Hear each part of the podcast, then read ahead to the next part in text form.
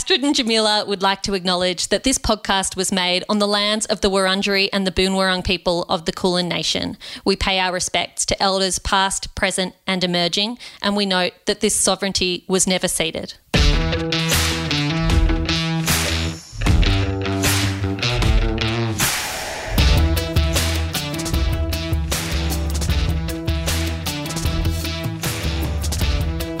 Hello and welcome to Anonymous Was a Woman. My name is Jamila Rizvi, and today my co host Astrid Edwards and I are in conversation with Australian fantasy author Maria Lewis. Maria is an author of many best selling books. Her debut novel was Who's Afraid, published in 2016, followed by its sequel, Who's Afraid 2, in 2017, which was nominated for Best Horror Novel at the Aurealis Awards. Who's Afraid is currently being developed for television. Fantasy, as the audience would know, is not my bag. But I thoroughly enjoyed this conversation with Maria Lewis, who is a multi talented writer and wonderful conversationalist.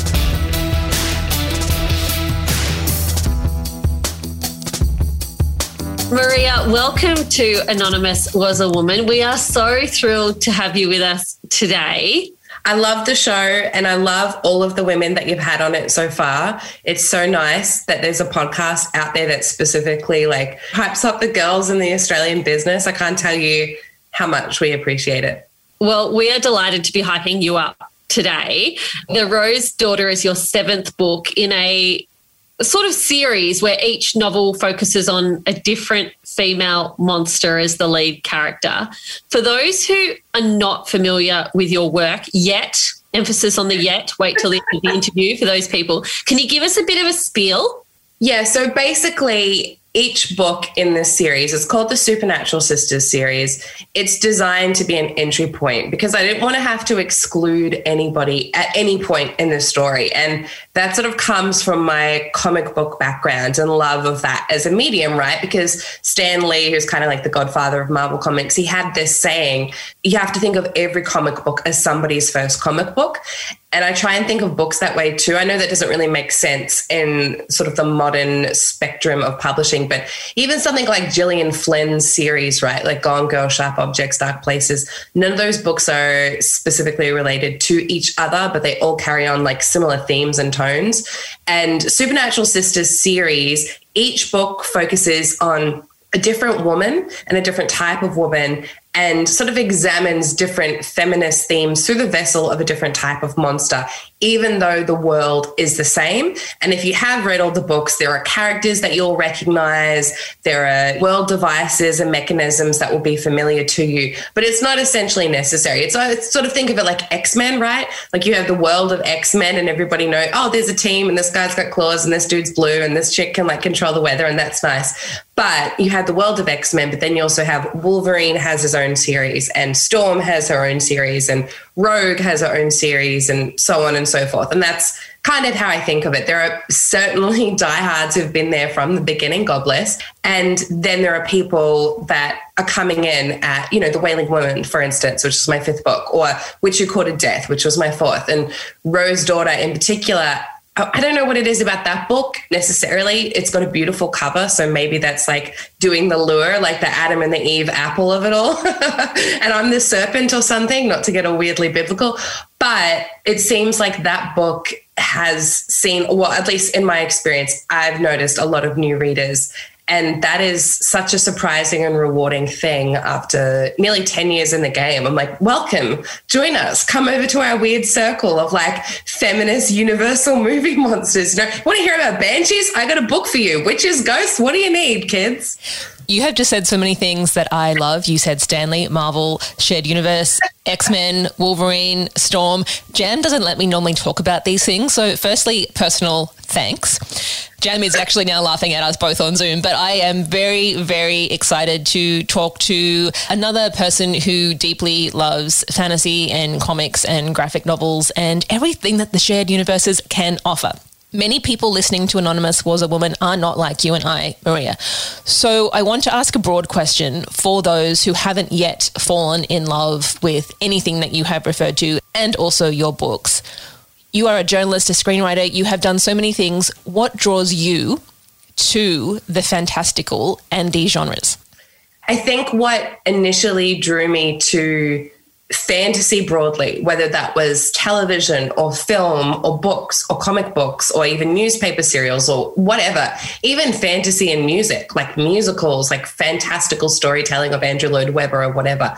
But I think what initially drew me to it was that was the place that I could very clearly identify characters that I was not seeing elsewhere. And I don't just mean women, but I mean women of color and I mean women of different ages and abilities and women who got to be the leads of their own story and villains as well. Like I've always been such a sucker for like a great female villain and a great nuanced female villain. Like Faith from Buffy was always my favorite character because I thought she was just a lot more interesting than the sort of like conventional blonde California girl. Faith was from the wrong side of the tracks. And she had this interesting narrative of like she turns villainous and then turns back. And it just felt more organic and realistic, right? But I remember the first time I'd moved over to Australia and didn't have many friends. The only other friends I had had also just moved over from New Zealand and we used to get like picked on because we had like weird accents and we were just different from like the surfy kids and stuff on the Gold Coast.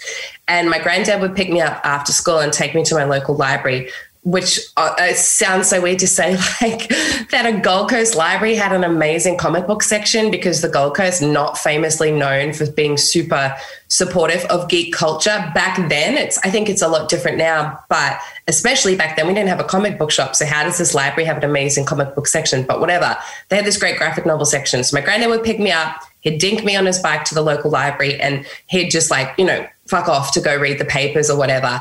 And in the crossover between the fantasy section, the young adult section, the kid section, there was a graphic novel section. And I remember going into that library and they had a Birds of Prey graphic novel there, which was from Gail Simone and Nicola Scott at the time. And on the cover was Barbara Gordon, who was in a wheelchair. And this is like post killing joke, which is like 88, right? So you have Barbara Gordon slash Batgirl slash Oracle in a wheelchair for the majority of the 90s and 2000s. And then you had Cass Cain, Batgirl, on the book next to her. It was A Night Alone. She's Asian. She's 16. She has the mouth sewn shut on the Batgirl suit. And then also in the Birds of Prey book, you had Huntress and you had Black Canary. So you had three women. It wasn't just one woman. And one of them was disabled. And the next book, there was a woman of color. And I was like, what is this? Like they looked so badass and scary and dope. And I was just immediately obsessed. And instead of having to basically trawl other pieces of popular culture looking for that little morsel of representation. I think a lot of people, I mean, especially women, but any person of color, anybody who's like from a different ability background, they are looking for those morsels of representation until you find something that's somewhat representative of you, right? And there it was, just all of a sudden. And like the villains were women too, and the main characters were women, and the supporting characters were women. And I was like, oh my God. And I was obsessed growing up with this movie, Mad Monster Party, which was from Rankin and Bass, which are this essential like stop motion animation house. They're the ones who did the OG Rudolph the Red-Nosed Reindeer. If you've seen the movie Elf, they're the people whose style they're imitating in the narwhal scene, right?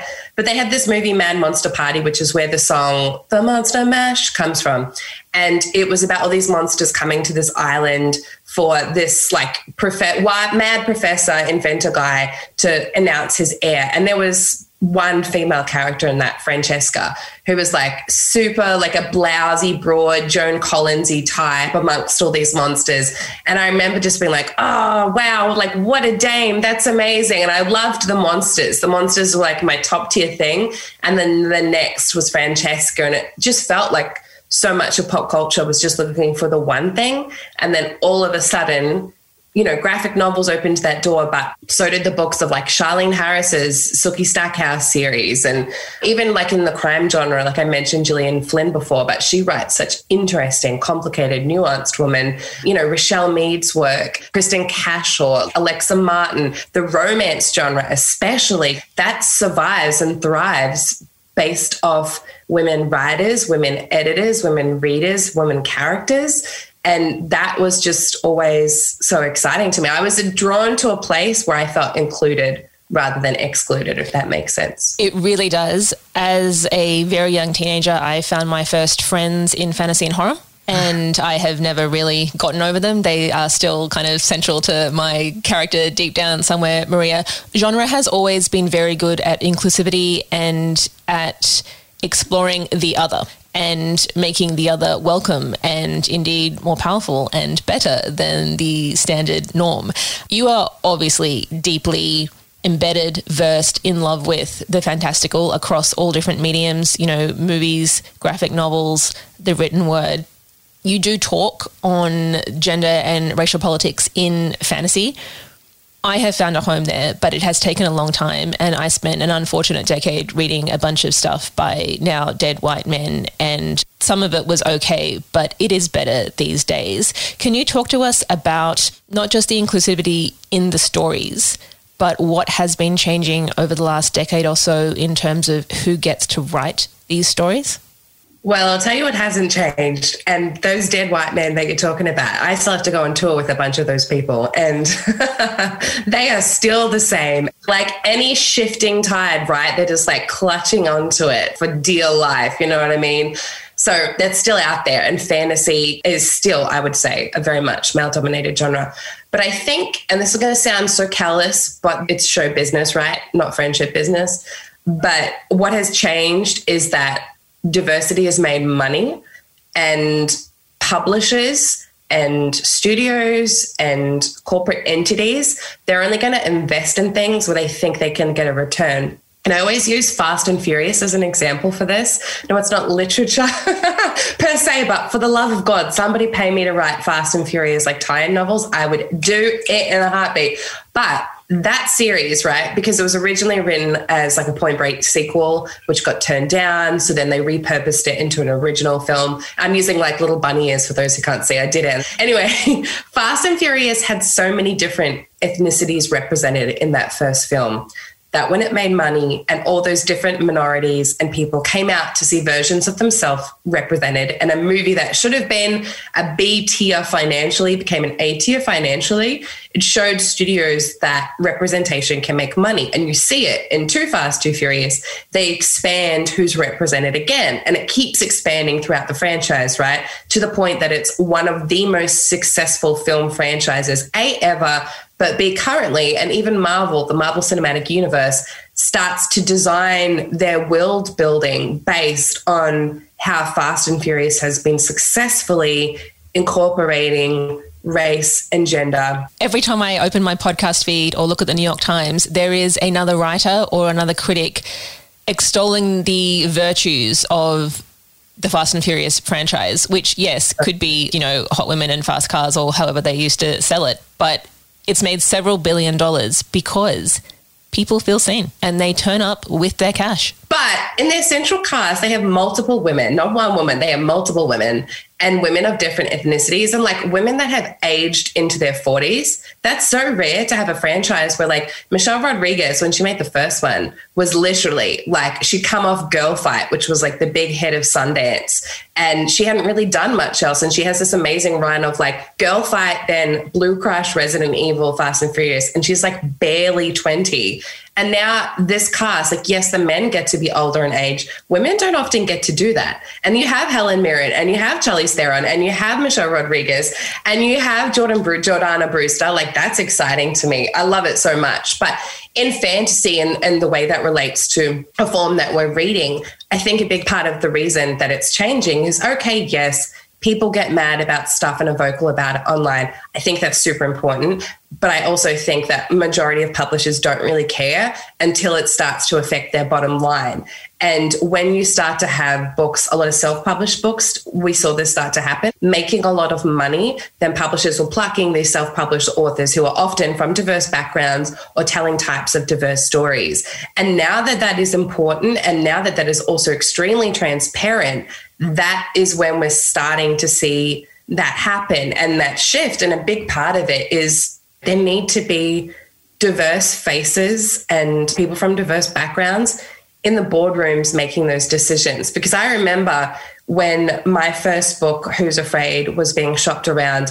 It had been recommended to a top publisher from one of their top selling authors, right? So the manuscript had gone to that publisher. And I remember getting a rejection letter that I still keep because sometimes it's just like, not in a petty way, but it's just sometimes it's just nice to know started from the bottom, now we're here, etc. But in this rejection letter, they were like, we need you to change. The main character, Tommy, was 22, and they're like, we need you to change her to being 16. And she was a biracial Maori woman, and they're like, we need you to make her white, and we need you to make a love triangle. Wow. And, yeah, in writing, Jamila, like it was so wild. And, you know, this isn't that long ago. This is like 2012, maybe, or 2013. So, barely a decade ago. And that's something that somebody from a top publisher in a top position committed to writing. And this was, you know, the era of the Twilight novels and let's say things like Vampire Academy and even Rachel Caine, may she rest in peace, her vampire series doing a lot of business as well, right? So they were essentially like, ah, we can see this stuff here, but could you just like make it conform to this ideology? And it was like, well, say you did that. I would never, but say you did do that. What makes your story different or authentic to you? Like, what makes it stand out from the other sea of like 15 year old white redheads in love triangles who like also love Imogen Heap but are clumsy somehow and involved in a mortal war. Like there's no point of difference and there's nothing for the people who you're writing it for in the first place. It was so weird. I don't know if that would happen now in the same way. Like I don't think people would commit it to writing, but 100% that ideology I think still exists and there's still that attitude. In publishing, mm, a little different just the way it's handled is different and the, I guess the different companies and territories and stuff where you are in the film industry for sure. And the Australian film industry is truly super rife with it. One of the worst in terms of like systematic racism and sexism but you know Australia what can you say? Let's talk about the screen for a moment because I understand Who's Afraid's being adapted for television. I, I don't want to ask you questions you can't answer, but did you have any rules or deal breakers, perhaps, when it came to adapting your characters, your world for the screen? Yeah, I took a, a significant pay cut in the selling of the option that was not advised to me at the time by my representation to make sure that we had a diversity clause included. And this was 2015, I want to say, yeah, 2015. So it was before the Oscars speech about inclusion writers and before Me Too and things that were much more like publicly transparent and visible and understandable. But inclusion writers and diversity writers have been in the business for a really long time. And people of different levels have been able to like utilize and weaponize them. In particular, Geena Davis's Media Institute of Gender Studies, so dope, amazing, absolutely love to see it.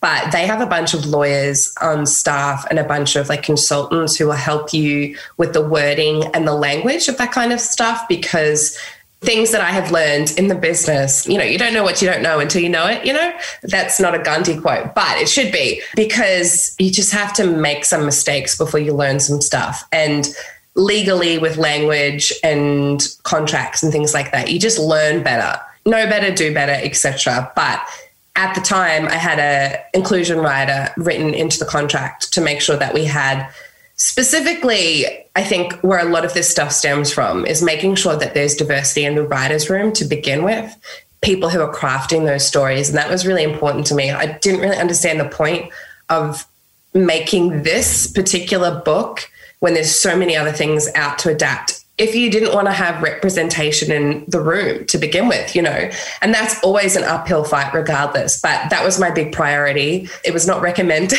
at the time. I was like, fuck it, who cares? Like, don't make it. See if I give a shit. You know, I have six other jobs. You know, it would be nice to see it one day for sure, but I'd rather see it get made right and authentic and organic and truthful to the source material than to see Emma Roberts cast as like a biracial Maori werewolf. Like I just would die in my heart of hearts. So that was something that I had been very set on from the beginning and knew that I was going to like really fight for and I did fight for. But also to have myself attached as a writer in the initial writer's room, again, something I was advised against. But I know how this business works. And nobody's going to give you entryway there was a job that I just turned down recently where they were like, we think you'd be amazing at this because you're so great at world building and you know you really understand monsters and like you're really great at story structure and also because and then just listed off like the four diversity boxes I ticked. And at the same time there's like there are so many rooms that I've had access to writers rooms and things that I know the reason I'm hired is because I'm one of five multiple diversity boxes that they're ticking. And I've taken those jobs and I have taken their money gladly and I have taken that leverage that opportunity has given me into the next role and the next role and the next role. And I know that if diversity and hiring hadn't been an issue, I probably wouldn't have gotten that room. But who cares? By the time you get to the end of it, it's not going to matter, right? You're still paying your bills and you'll still build up your portfolio. But it was just the way this particular TV show was sold to me that I just was like, you know what? Keep your job. I'm good. Like, I think I was just really stressed out at the time and I had a bunch of other stuff going on. And I, I, really like the project did sound cool. The original scripts weren't great. And so I could see the potential there. But then they're like, and also you're like diverse in five to six different ways. And I'm like, and I'm also leaving. So thanks.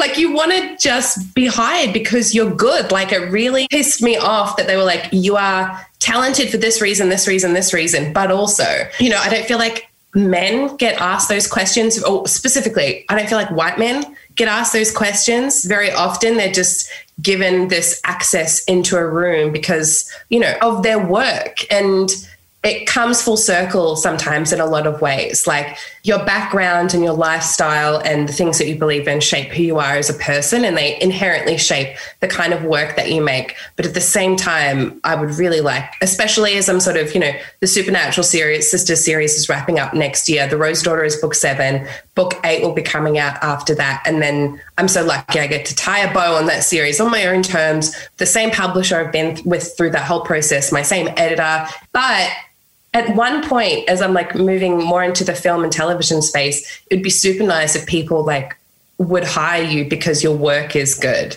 and your diversity quote unquote or your background or your inclusivity all that kind of stuff that's an asset rather than a box that they're trying to tick I don't know. I don't know if you guys feel that way. Like if you've ever had that opportunity when you've been put in a room and suddenly you realize you're the one woman sitting at a table of like eight other men and you're like, oh, okay, I'm supposed to speak for all women, the entire female gender, quote unquote, perceived gender. Like it's bullshit. I hate it. I have had that experience. I'm a white woman, but I have a disability and uh, I tick that box for them and it makes them feel safe and it makes me very, very angry. I have a question about cultural appropriation in fantasy. Now, that is a huge area, and please answer it in terms of books or graphic novels or adaptations for the screen, wherever you go first. But because fantasy takes the fantastical and it can make things up, when it's done well, it's beautiful. When it's done badly, and I'm kind of referring to those dead white men, or maybe not quite dead white men yet, sometimes it's just flat out cultural appropriation that should not be allowed. Can you talk to us about that? Because I feel we sometimes see it on the big screen a lot. Yeah, it's really interesting. I think a lot about the difference, I guess, between types of fantasy because urban fantasy, it's not a phrase that's used very often anymore because I think publishers realized that that as a genre wasn't selling well. So they were like, quick pivot to magical realism or speculative fiction. I'm like, it's all the same thing, but you know, whatever, like whatever sells, baby. But urban fantasy is fantasy that is set within a real world setting. So if you wanted to be super broad about it, Harry Potter is urban fantasy because it has fantastical elements, but real world London and Scotland is very much actively part of the universe.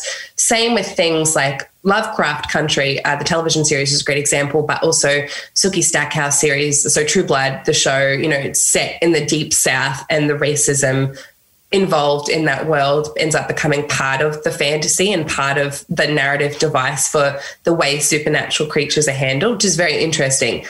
And then you get into sword and sorcery, which is more of like your Lord of the Rings stuff, and then things that have maybe more of a sci-fi bent, your underworlds, etc. And I think depending on the type of fantasy genre, that can make the cultural appropriation discussion trickier and harder because urban fantasy, I don't want to say it's easy, but because it is the real world and the real world isn't, you know, all white, straight male, I feel like it's easier in a lot of ways. And this hasn't always been the case, right? but for people of diverse backgrounds and the diverse practices to be incorporated into the story because that's how it is in the real world. And you see people out there in the real world every day who are from different backgrounds, different ages, different abilities, disabilities, even seeing something like the Vuvalini in Mad Max Fury Road, which is this troupe of women who are in their 50s with like no teeth and they're just legends. And they're like, let's get them, girls. Like something like that's a full on fantasy world, but they're taking something very grounded and truthful from the real world and putting it into Mad Max Fury Road the cultural appropriation discussion i think is really tricky it's like case by case obviously i don't want to like call out specific examples but from my point of view, I think you can feel it as an audience member. It's one of those things that it's a little bit of a difference between seeing it and feeling it, right? And it is about that idea of own voices, which is a discussion that I find really interesting because own voices is essentially like people from their own backgrounds telling their own stories, which I fundamentally agree with. But at the same time, I don't want to be stuck only being able to tell stories about a woman in her 20s and then in her 30s and then in a whatever. I want to be able to write a story where the main character is a man or the main character is somebody from a background that I'm not. But it's about how you go about that process. It's the consultation, it's the research, it's the conversations, it's the listening, it's the criticism, it's the taking all of those things on board. And I think a big part of that for me anyways coming from a journalism background where it's not like you ever had to have one source you had to have five and you had to have like you know okay so you're getting three quoted in the piece but you've got like another 10 on deep background and i guess my instinct with all of that stuff even when it's completely made up like okay Wailing Woman, it's a story about banshees, right? So it's not as if I can like beep bop boop, like call up a banshee and be like, hey sis, what's the deal with like being able to perceive and perceive death? How's that for you? But what I can do is go and look up manuscripts of the Irish Folklore Commission, right? But that character, Sadie Burke, the main character of The Wailing Woman, she's also a woman who communicates primarily through Auslan, which I do not. So, how do you represent that? You go and you speak to people within that community. And the witch who death, the main character, Casper, she's a woman with a limb difference. I do not have that. So, how do I represent that? I speak to people with limb differences. I get them to read the book or episodes of the book or whatever there's a, a, really incredible actress and a friend of mine, Angel Giuffria, who identifies as a bionic actress. And she's really been at the forefront of different types of limb difference representation and pop culture. And another friend of mine, Quentin Kenihan, who unfortunately passed away a few years ago, but he was a big disability activist as well as an actor and was very much always talking about how a thing is represented, regardless of necessarily the specifics, but sometimes more of the feel and those stories are important and I, I hear from people when they respond to characters that are like them, or maybe it's the first time they've seen a character in a wheelchair, or maybe it's the first time they've seen a Maori lead or an Asian lead, or a woman in her 50s as a, a wombat shifter called Shazza in the series. And I get a lot of fan mail about Shazza. Shazza is like for sure a fan favorite. And just for women who are not 20 or 30 or teens getting to see a character who has agency and a life and complexities and nuances in their 50s is really key to them. So I feel like conversations are really important. Conversations and dialogue and listening and consultation and criticism. And it's such a complicated subject. And I don't think there's like one straight up answer. It's just like you have to be willing to do the work, and it's not always going to come out perfectly. And I feel like actually, in most cases, it doesn't. But it's all about the intent as well, you know? I think that's a beautiful answer. I think honing in on what you're trying to tell us, to me, it's that, yeah, of course you can write a character with different ability or from a different background or a different gender to your own. You got to do it well. If you do a good job, if you do the work and talk to people with lived experience and do the research, as you say, and take time and practice and write the character and unwrite and rewrite and do the work to make sure it's authentic so that someone who shares that lived experience can read that on the page and go, yeah, that's believable. Then I don't think many people complain. Even like the Rose Daughter, right? Because it has this mechanism where it's like a chapter in the past, a chapter in the present. I didn't up in the 40s. I didn't live through that. That's not my lived experience. So it's okay, how do I make this authentic and feel authentic and historically accurate? Obviously, yes, it's a lot of reading census data and looking at fabrics, but it's also about talking to people from that time period. And like growing up in the 40s in LA is different to growing up in the 40s in freaking Edinburgh or whatever. Making sure those specifics, like the specificity is key. I've always thought sometimes that the more specific a thing is, the more universal it can be, and it re- can really connect with people for that reason. So, I want to finish up by asking about specificity when you're writing in a world that doesn't exist and has mm-hmm. never existed. So, how do you ensure I don't know if authenticity is the word, but authenticity, three, a, three dimensional nature to your characters when you are talking about a witch or a banshee or a merman or whoever it might be. How do you ensure that it feels real when you're writing something that's never existed? Well, I cheat. no, I guess because it is all set partially in the real world, right? So I have the fantastical element, which is your werewolf, your witch, your ghost, your banshee, your sprite, your shifter, you know, your pick a pick a thing. Basically, I have everything in my world except for well, I have vampires, but they're not actively part of the world. They are like the feral cats of the universe, and they just get kept in a cage and fed like rat bones and shit. Because I just needed to get them out of the way. Like, if I had a good take on vampires, I'd fully be in there. It's kind of like zombies, too. Every time there's a new zombie thing, I'm like, wow, that's inventive. Like, oh man, I would never have thought of that. Like, I really didn't have anything to say about zombies. Same with vampires. I knew people would ask about it. So I'm like, yeah, they exist, whatever. They're in a cage. Cool. Let's carry on, move on with the story. But a big part of what helps in my world and the cheating aspect of it, right, is because it is set within the real world. Like that's part of it is the supernatural creatures move and navigate their way through a world as we know it. So you have something like The Witch Who Courted Death, which is set in real world Berlin and real world Boscastle in Cornwall. If you don't know what that is, very tiny, very small town. It's home to like one of the oldest and most extensive witch museums in the world, obviously, which was why it was key to the story. But making those aspects feel real, like going to that place and researching that place and taking note of the cobblestones and the footpaths and the, the houses and how the place smells and how it sounds and how it feels and working those things into it. And even like in Who's Still Afraid, Tommi Grayson takes her little sister slash half sister to this burger joint, which is called Burgermeister, right?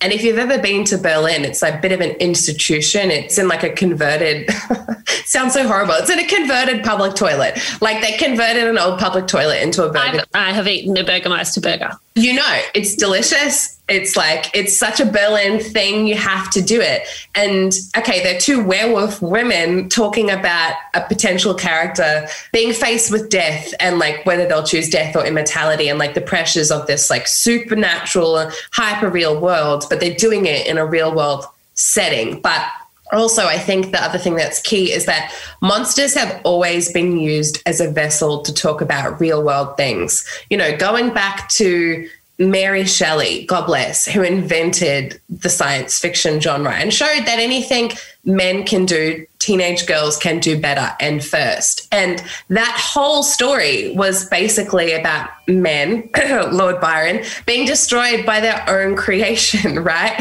So it's a very like, there's a real through line there that can be examined. And in the case of the werewolves in my books, they are a vessel for talking about female rage and this idea of the feminine grotesque. And that is something that we don't get to explore very often. Oftentimes, like lycanthropy is used to talk about puberty and metamorphosis, and that's great. But at the same time, let's talk about that othering. Like, let's talk about that living life on the in between. And banshees, it was all like, what is it like to try and find your voice and learn how to use it?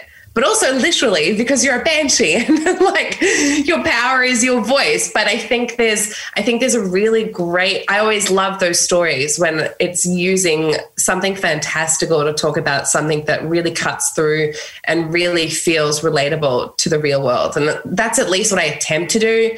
Having real world settings as part of the fantastical is the cheating element but also the fact that for so long these monsters these traditional monsters have been usually white guys in their 40s who are like the curse or whatever. And there's this beautiful untapped resource for what those kind of creatures say about women and women in their teens and women in their 20s and their 30s and their 40s and i'm so lucky that this i mean like i work really bloody hard i should say that. But at the same time like this game is partially luck too.